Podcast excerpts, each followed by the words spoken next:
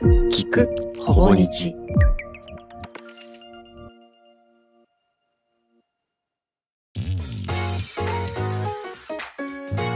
水野慶也です。子育て本を100冊読んだのに正解がわからなくて泣いてます。僕はだからそういう親への反発みたいなのもちょっと持って今生きてきてるんででもその反発がそのまま子供に、いやいいよ勉強なんてっていうのになってたとしたらそんなに愚かなことはないなって思いました。つまり子供見てないじゃんっていう、うんうんうん自分しか見てないよねってさっきおっしゃった愛情もある種考え方とか技術で、その自分と自分の価値観とずれた行動を子供がしてきた時にどういう対応するかっていうのは努力じゃないですか、自分の技術でもあるし、それで愛情がつまり学んでいけるというか、そういやーそうですよね。だからあのお母様からね、はい。された基礎学力のやり方とかは、はい。まあ、置いといて、はい。全然一般的な基礎学力というものをどうするかっていうふうに考えないと。これはもうでも絶対的に佐藤さんも自信あるってことですもんね。基礎学力は絶対必要だと子供に。絶対必要だと思います。はい。ええもう絶対必要だと。思う、でしかも後でつけられない、そうなんですよね。後付けできないのがね苦しいところなんです。理科と社会はねはい。後付けできるけど、はいはいね。基礎学力だから後付けできないんですよ。でしかも後付けしようとするとめちゃめちゃ苦労するっていう。でしかもかこう血となり肉となれないっていうだからたたかが九九でもね、はい。小学校2年ぐらいで済んだったらいいけどそうしょあの覚え損なって、なんか7段がねだけが抜けたみたいな、小学校にあ中学校2年でやっと大きくなってるから言いやすいね、覚えやすいけど実は入らないんですよ。いやそうですよね。そこはねその辛さはね損だよねって話ですよね。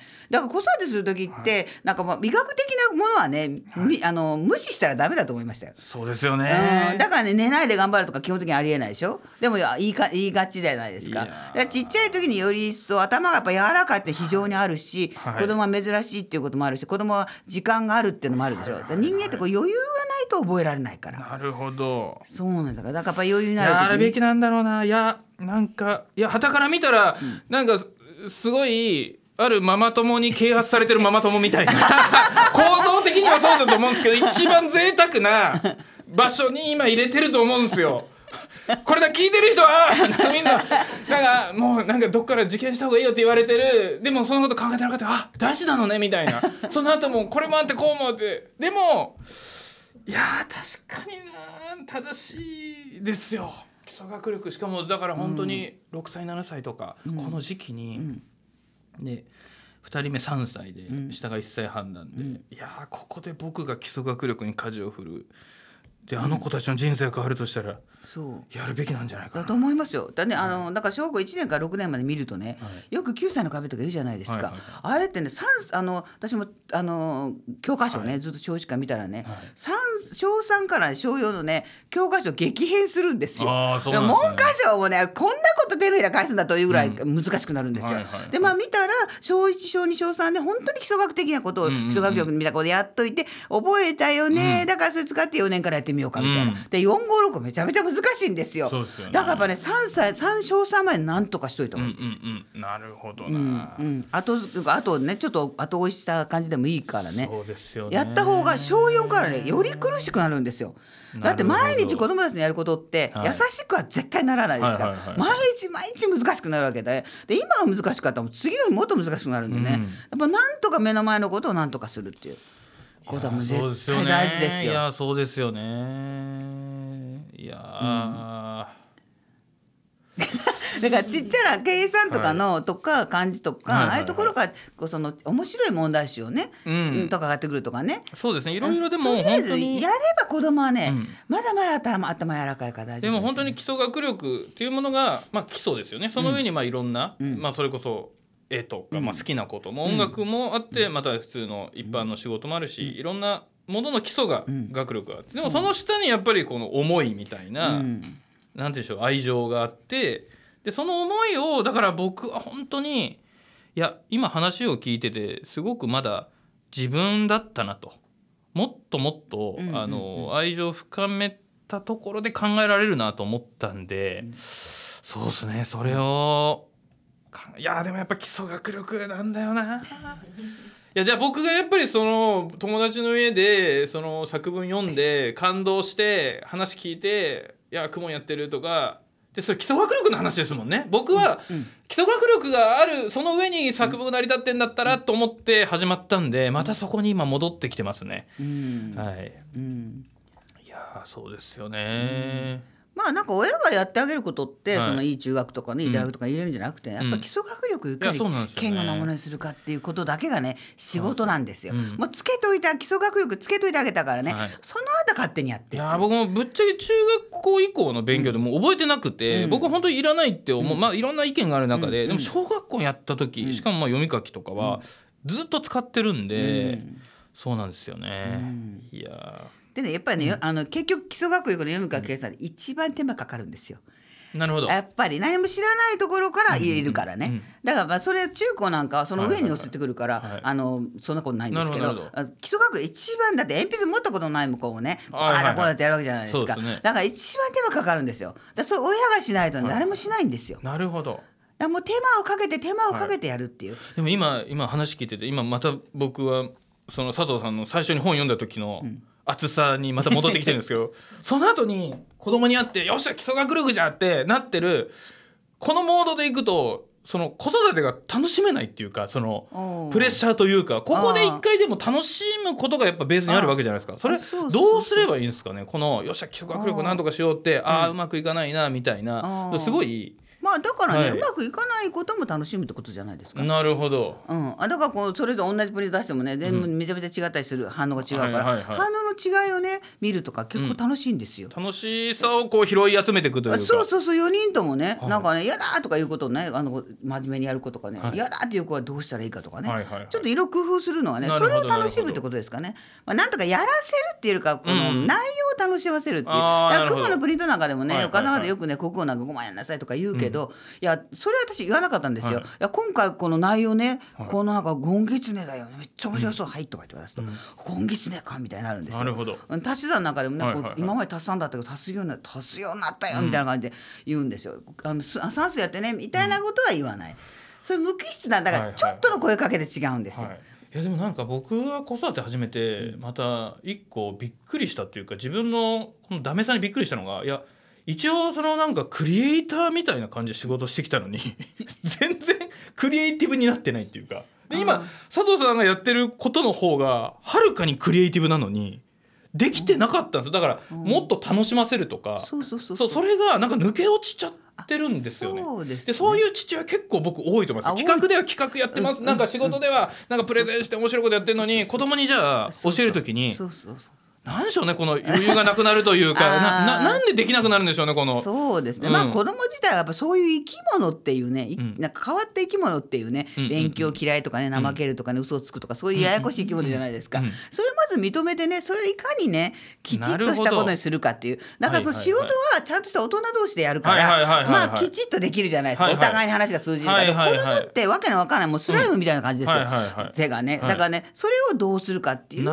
が楽しみですかねやっぱり。そうかまずそこの認識変えないと。そうそうそう。そうか。なんかストレスの方がうん。多分前に来ちゃって、うん。普通にこの打ち返したりもちろんできないんで、うん。そうかそれが決定的な違いかもしれないですね。でそれをまずスライムであることを受け入れないと、そこから一緒に楽しん。だりクリエイティブな勉強法もなんかこの計算こうやってやってみようよとかも生まれてこないってことか。そうなんですよ。うん。本当ね勉強嫌い、その怠ける、もう嘘をつく、うん。だからプリントやったのって言ったら、うん。うん目にやってないって書いてるね、うんうんうんやったかなみたいなこと言ったらやってないでしょ、みたいな。それを行われ楽しむ。はいはいはい。いや明らかにやってるよねみたいなことでね、それを楽しむ。だからその3つのねうんうんうん。要素がと整ったね、うん。ややこしい生き物なんですよ。でもこのようにねお父さんとお母さんだけ頼りに生きてるんですよ。なるほど。そうしてそこまで頼られたらねなんとかしなくっちゃっていうなるほどなことるほど。ですよね。面白いですね。そんなにうん。理不尽なのに、そう僕らがいなくなったらもう生きていけないっていう。そうそうそうそうじゃあもっとちゃんと聞けよみたいな なるけど、うん。もうそこはもうそうですね。目の前の瞬間しかいや本当に最近も靴を揃えようっていうのを言ってるんですけどいきなり靴揃えてねって言ったらバーンっていきなり片方の靴をあめちゃくちゃ腹立ったんですよ。うん。でも冷静に考えたらあれこの子普段やってんのにこうなってることなんか疲れてたり、うん。なんかいろいろな理由があるのに、ーうん。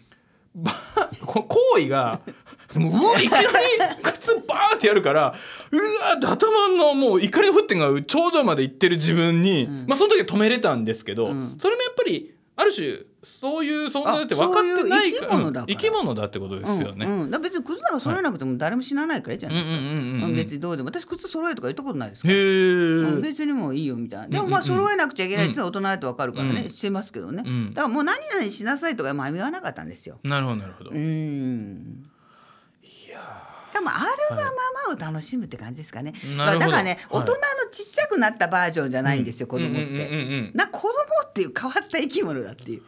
面白いな。面白い。だからもう変わってんないやでも本当に逆にそのモンテッソーリ教育とかの、うん。僕はそれもあの話読んで、あうん。面白いなと思ったのは、そのうんやっぱり子供をちゃんと、逆に大人として尊重するというか、うあ子供だからっていうんじゃなくて、うん。ちゃんとこのある種人権というか、うんまた一方で佐藤さんはいや子供っていうのは全く大人じゃなくてそういうもんだから。でもそれを受け入れることで、うん。初めて同じ土俵に立ってできるっていう、うん。いやそうそうなんですよ。でもいつまでもスライムのまんまじゃ生きていけないんでね、うん。そこにば基礎学力ーいるっていうかね。ね。うん、だそこら辺のじわじわと。だからそれはやっぱりあの、まあ、6, 6歳までが大事はいはい12歳まで大事みたいなことですよね。あでもじゃあ例えばですよ、大学行きました、うんニートになりましたってなったらどうします？だから私ね、はい。ニートはねだからね自分であの稼いでね食べていけることにはちゃんとやっといてねって言ってたんですよ、だから仕事を探すってだニートのなり方はですけどね、うん、でもあそうかそうか。でも、あうん。そうか。でも、いや僕の周りでは結構、ん。いい大学まで行ったのに、だからもう就職嫌だってなってるやつらも結構いたんで、うん。えでも誰が生活費払ってるんですか？それ親でしょ？親ですね。そうでしょ、ん。だからそれは私はあのそれは子供たちに言ってたんですよ、うん。なんか素晴らしいことを言いながらね人生はこうだとか芸術はこうだとか言いながらね、あのご飯とかを養ってるのが親だったら、それ一番みっともないよって、うんうんご飯をね稼ぐねご飯のお金をね稼ぐのが一番世の中ね尊いことなんだからって、それをまずやった後ね、うん。大切なことを言えって言ってたんですよ。なるほど、うん、だそれはだからねもう避け避けてました。基本的にニートになるなるほど、うん、それはでもそういう教育をしてたという。そうですね、んそうまあ、世の中そういうのあるけど、ん。それはダメだよねって、なんか芸術はこうとか言いながらね、うん。食べ物だけはね。だからね、そのああの仕事なんかでもねその汗水垂らしてね、その労働のねようなことしてあれが一番尊いんだよって、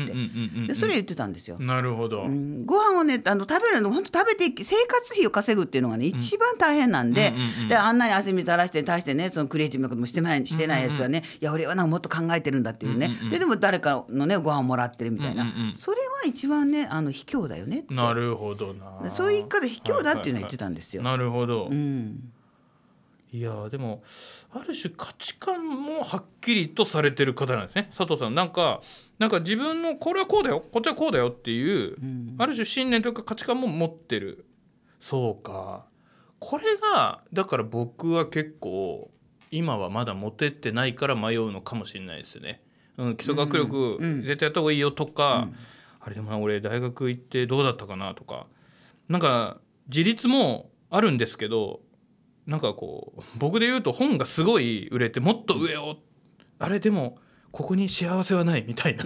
まあ今っぽいんですけどもう令和っぽさにぶち当たった時に そのいやいや飯食うことが一番偉大だぞと。お前それはやっとけよっていう根本的なことがちょっと忘れてるのかもしれないですね。そうかもしれないですね。うん。うんうん。忘れがちです。確かに。うん。今の時代のこの多様性もちろん大事なんですけど、もっとそのベースとなうん。る基盤みたいなものがあってだからうん。多様性ってもすごい贅沢なことじゃないですか、ううんんすごく贅沢な話だし、いやうんそうじゃないっていう人もいるけどなんかこの今この問題になってること自体がやっぱり社会がこういろんなものが飽和してきてるからそこをやれるんであってもう人間として動物として生きていくっていうことのうん。なんか大事さみたいな。そうただそこになんかいきなりど真ん中で言ってる気がしますよね。そう私、ん。動物としてっていうのはやっぱすごく大事だと思って、うん。だから長男産んだ時にねあの母乳を出すのにね、うん。結構こだわったんですけど、ねうん。なんでとかで「いや私哺乳類だから」うんうんうん。当然出るよねおっぱいはみたいな。で全然出なかったんですよ、うん。だからあちこちなんかねマッサージとか行ったりしもっとどんどん出るようになったんですけどね、うちの母なんかもねまあ今時ミルクいっぱいいいのあのあの、うん。何それ一生懸命なってんのみたいな、いやいや哺乳類だからとかって言ってたんですよ、で結局ね子育てってそのよくそのさ最終目標佐藤さんの最終目標はどうなんですかって、うん。まあ、聞かれたことがよくあったんですけど、私最初僕は当時ね鮭ですって言ってたんです鮭のお母さんになって。た、うん鮭のお母さんってその川でね卵を産んでね、そしてもう死んでいくじゃないですか、であとはもう自然に任して頑張って生きててねって言って自分は死んでいくっていう、あれがまあ人間はね、まあ、立てないから、あの一応18まで育てるけど、まあ、その後はもう勝手に生きててね社会の流れに任せるって、うんうんうん。ああいうこの親離れと子離れのん。やり方がやっぱ最高だと思ってるってね、なるほど。鮭なんですとか言ってうんうんうん言っててね「で荒巻鮭ですか?」みたいなこと。いやいや荒巻鮭好きですですけど」みたいなそうまあ、いくだからも鮭の、まあ、その社会ってことですよね。その社会に出るまでを、そうそうあの、あれとして考えてるっていうことだけで。そうそうなんですよ。だからそうですよねさあの鮭のお母さんのね、なんか苦しみながら産んでね、うんうんうんうんもう死んでいくっていう、あれは潔いなと思って。確かにでもそれが社会に出るのが放流、まあ放流というかだとしたらば、うんうんうんあの子育ての、んまあ18までの苦しみがまだこの泳いでる時のそうそう流れに逆らわず泳ぐ鮭の苦しみであるということでもあるってことですよね。そういうことですよね。うんうんうんうん。そう。だからやっぱ本当動物から学ぶことは多いですようん。うんうんうん。人間がね。いやー基本だから動物だというところに基本に戻ったらいいんじゃないですか。それに基礎学力くっつけたらいいだけですよ。はいはいはいはいはい。うん。いやーもしじゃあそうですよね作家になりたいってじゃあ高校生ぐらいで、うんまあまあ中学ぐらいでもし言い出したとして、そしたらどういう教育になってたと思いまああいや別にいいんじゃないって思うけど、はい。作家で売れないことがたくさんあるわけだから、うんうんうん。それ確率低いから、うんうんうん。やっぱり自活してもらわないといけないんで、うんうんうん。まあ、大学行ってねってす、いう、うんうん。なるほどなるほど、うんそうか。でもそうで、ですもんね、うん。だからスポーツとかね、はい。芸術とかもね、はい。うん。あるじゃないですか。私はだからもう子供たちに、うん。あのなんかバイオリンねあれって言ったけどその誰もいいとか言うし、スポーツも、まあ、うちの子はまあ見ててね、まあ、そんなに別にあれだったんであれですけど例えば都の大会とかうん。優勝とかぐらいがあったりするじゃないですか、うんあのくらいのレベルだと大変だなと思いましたああいうお母さん方は。はいはいはいはい。だからあのどよく、まあ、言われるんですよね。そのそういうくらいの子供なんですけど、うん。そのそっちに行きたいって言ってるけど、うん。でもこ親としては勉強の方に行ってほしいみたいな、うんうんうん。どっちがっていうかそれはねかけるしかないですよ。なるほど。人生ってギャンブルだから、うん。もうどっちにかけるしかないんですよ、うんうんうん。でかけたことを後悔しないようにっていうだけですよね、あの時にこっちとこっち A と B あったけど私は A を選んでとか言って、スポーツの方選んだけど全然目が出なくてねあの時は都の大会で1位だったけど、オリンピックも行けなくてみたいな。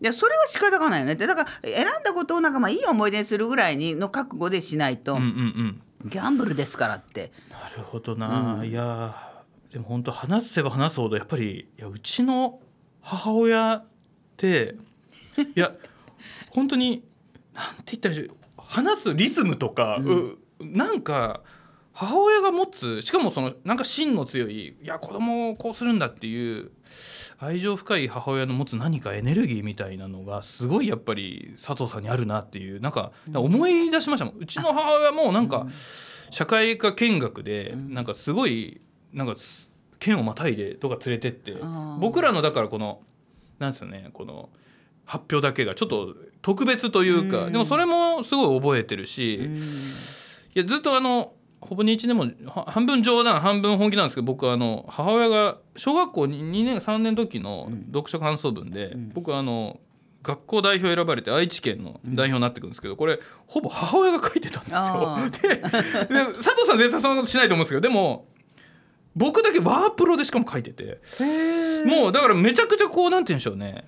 あのー子供に対する過剰な何かエネルギーみたいなのがあってでそれがでもなんていうんかな佐藤さんのお話聞くまではえ結局なんか僕がいい大学行ったりして、なんか自分のコンプレックスが解消されてみたいななんか僕の物語を作っていくんですけど、なん。か僕の母の根っこにもすごいなんか愛情みたいなのがそうだと思いますよ。うん、もう絶対そうだとエ思う。ネルギーを感じるんですよ、ね、だって愛情ないとねそんな面倒くさくてできないです、なるほど。やっぱり。もうほそこそこでやめますもん、もう本当愛情があればあるほどやりたくなるんですよ、で私もね娘がねあの高校1年か2年ぐらいの時にね、もうね塾がもうめちゃめちゃ大学受験の塾が忙しかったんですよ、本人は全然夏休みはね宿題やる気なくて、うん。でもママがやってあげるわみたいな。で感想文書いたんですよ、学校の中で優秀賞を取ったんですよ でね、でち娘娘がね、その担任の先生からね、あの吉田さんなんかねこんな良かったよとかって言われて、うちの娘全然覚えてないから、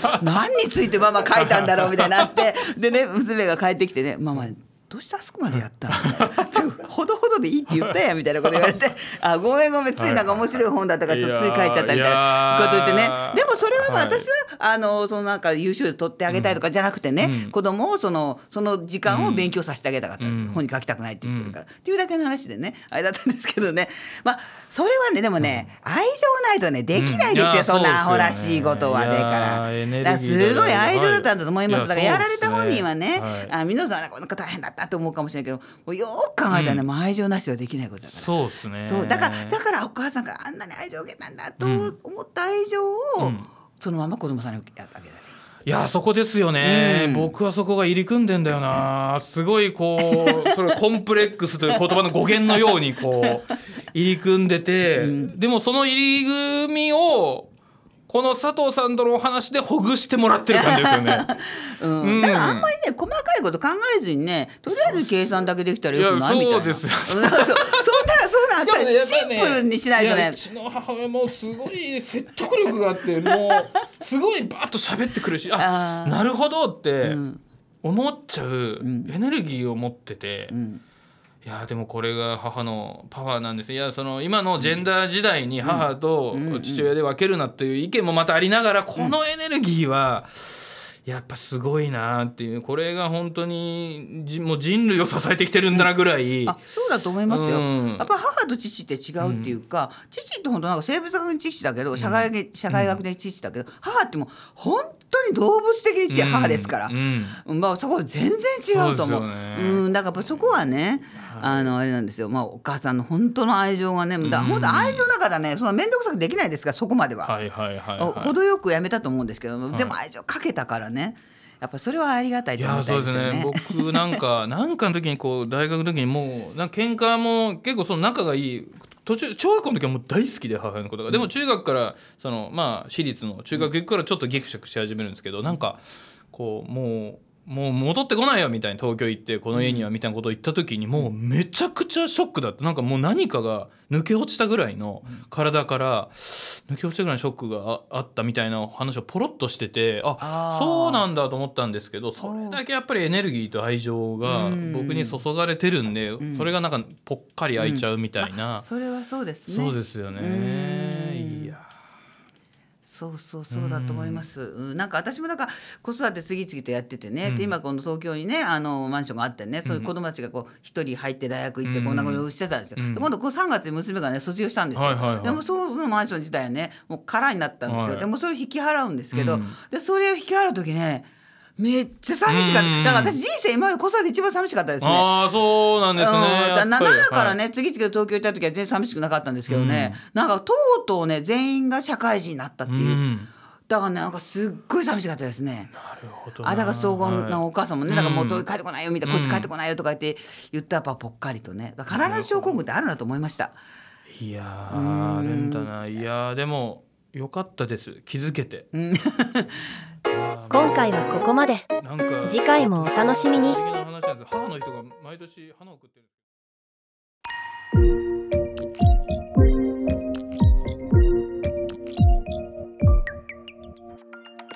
聞くほぼ日